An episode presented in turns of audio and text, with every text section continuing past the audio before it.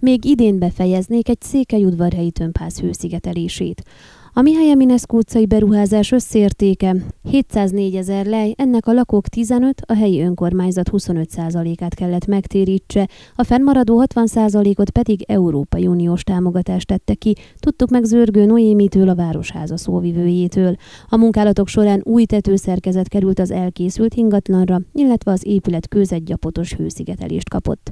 Kiavították továbbá a kéményeket, szellőzőket, az erkélyeket újraépítették, indokolt esetben nyílt nyílászárókat is cseréltek.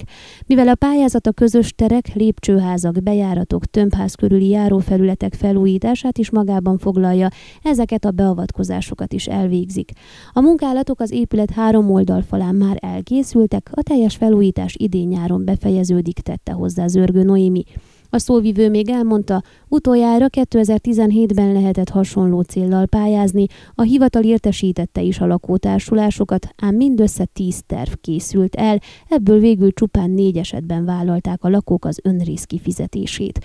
Ezek közül a Mihály Kogelnicsán utcai tömbház felújítása már teljesen befejeződött, az ellenőrzés is megtörtént. Egy további építők utcai épület tetőszerkezetét már kicserélték, a negyedik projekt egy függetlenség sugárúton álló tömbházat érint, itt szerződéskötésre várnak.